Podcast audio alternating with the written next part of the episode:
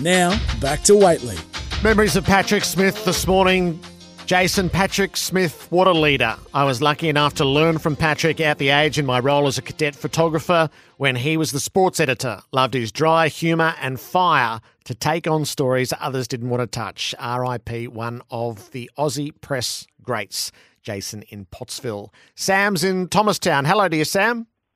Yeah, good morning, Gerard. Yeah, Patrick Patrick Smith uh, goes up on the, on the Mount Rushmore of uh, footy journos because of his, his beliefs. And uh, while Mike Sheen used to get the plaudits, uh, Patrick Smith here couldn't get at him. Uh, I remember a couple of his articles. One of them was titled Oobla Doo Oobla Da. It was a real great one.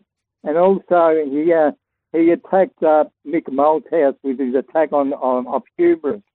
But also, could I also add, it was great to see another great footy writer, Brent Crosswell's tribute to Ron Barassi on Friday. It was, it was, Sam. His, his writing from that era, uh, it still ripples to this day. Oh, yeah. He wrote he wrote eight or nine articles for the, for the Age, and it's a pity he didn't write more, you know. Been, I was lucky enough to have a beer with him at Fitzroy, mate, and you just talk footy with him and just a normal bloke like that.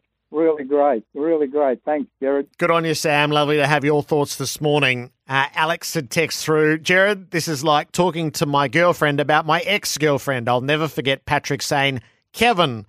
It was uh, said with alert, announcement, arrogance, but most of all, it grabbed both ours and Kevin's attention. Vale, Patrick.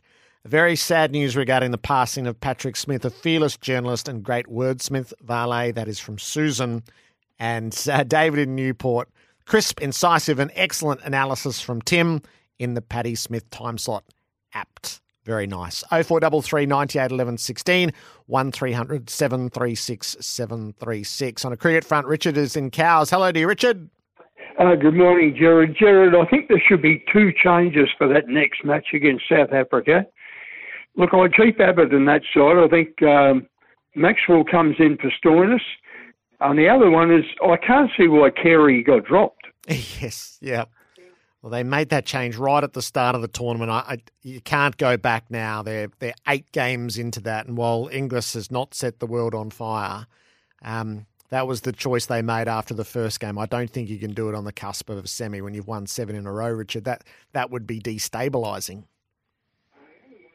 Yeah, so what do you? What are your thoughts on Maxwell for Stoinis? Yep, that's what I would do now. So I've changed my mind on that. Uh, the whole way through I was thinking semi-final, not Smith and Labuschagne in the same team, but they're not using Stoinis. So give me the extra batting insurance. So you and I are alike there, but Stark will come in for Abbott. I really liked Abbott's bowling, but Stark is still the front line of attack for Australia. And if they are to win this World Cup, it will largely be on the on the back of a Stark performance somewhere, I think. We haven't seen it yet this tournament, but he has been their number one white ball fast bowler for years, and, and that'll be the case come Thursday night. Good on you, Richard. Uh, a few thinking the same way as, as Tim and Crash. Uh, knockout games need heavy-duty batters. High pressure means runs will be harder to score. Marnus has to play. Recent history shows this. Stokes in the twenty nineteen World Cup final. Stokes in the twenty twenty-two T twenty final. Both low-scoring, high-pressure matches needed skill, patience and experience, not slogging to win. Brad's in Altona. Uh, and that's echoed a, a few times on the texts. Totally agree with Tim Payne. Marnus needs to stay in. Much as we love Stoinis, he needs to make room for Maxwell. Aaron from Druin, let's go Aussies. Theo, in a moment, let's check in with Nathan in the newsroom. Nathan, thank you. Yeah, so every ball of the semi-finals and the final on S E N Cricket, Wednesday night, Thursday night and Sunday night. Theo's in Clayton South. Hello to you, Theo. Hello, Gerard. Could, I was just wondering, could you please help me? I want to revamp the A F L W fixture.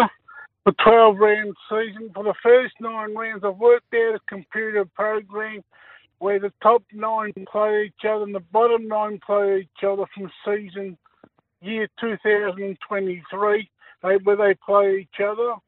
I've got a wild card round top ten fixture that might be interested in, and I want more Thursday night games to avoid the double clashes on Saturday. and I've got other features involved, but I'm having trouble getting into the A F L over the past year. I need somebody to help me. I was wondering if you could please help me. Email it to me, Waitley at sen dot com dot a u, Theo, and I'll I'll send it in the right direction. Um, creative minds. Uh, there's a bit of fixturing on the mind, isn't there? Um, Thursday nights. Why aren't we going to do more Thursday nights? Just a couple more next year. That is the slow drip from the A F L on that front, from something that works, and we've got to look at Gather Round as well. So it'll all be part of the conversation today as we cast our snap judgments from the weekend of sport and uh, ping them through one three hundred seven three six seven three six and oh four three three, nine eight, one one one six. Robert Craddock is going to join me in the eleven o'clock hour. He will have uh, had many a dealing, I'm sure, with Patrick Smith and this World Cup. After a long group stage, it happens in one hell of a hurry from here. The wisdom and experience of Robert Craddock, the means test at the end of the Melbourne Cup Carnival. John O'Neill every week for four weeks has tipped you in something for the battlers. What's he got today as we look back over Flemington? And I think the best winner of the week at Flemington was Pride of Jenny with, I don't know, tones of Cyril Small and Vaux Rogue leading all the way to win back-to-back Group Ones. The owner is going to tell us about it next. This is Waitley for the all-new Hyundai Kona. Imagine to be bold.